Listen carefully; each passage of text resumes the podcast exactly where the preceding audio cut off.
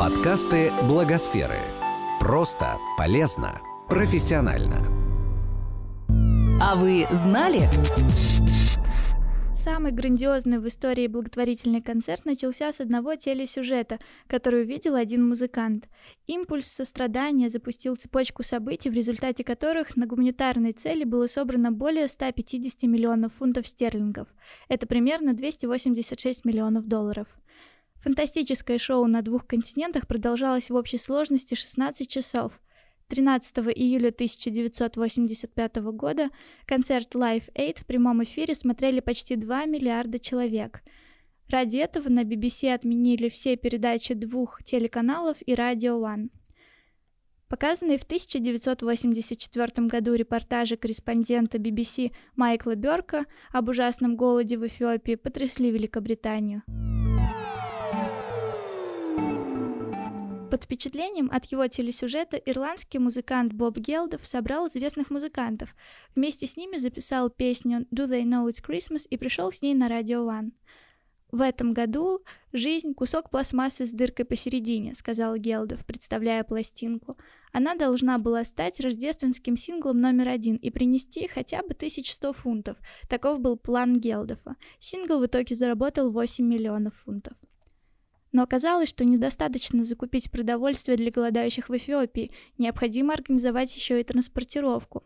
Чтобы собрать на это деньги, Гелдов решает организовать масштабный концерт. Его основными площадками стали стадионы, соединенные телемостом. Уэмбли в Лондоне вместил 82 тысячи зрителей. Стадион Кеннеди в Филадельфии еще около 99 тысяч.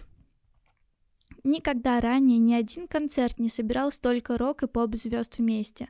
Снова и снова отвечая на вопросы, как это удалось, организаторы повторяли слова «большой блеф» и «полное безумие». Артистов подчас заманивали наглым враньем.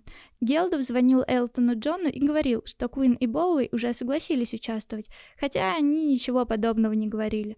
Потом звонил Боуи и врал уже про Элтона и Куин. Но победителей не судят. Life Aid вошел в историю мировой рок-музыки и мировой благотворительности. Там воссоединились Status Quo, The Who и Led Zeppelin.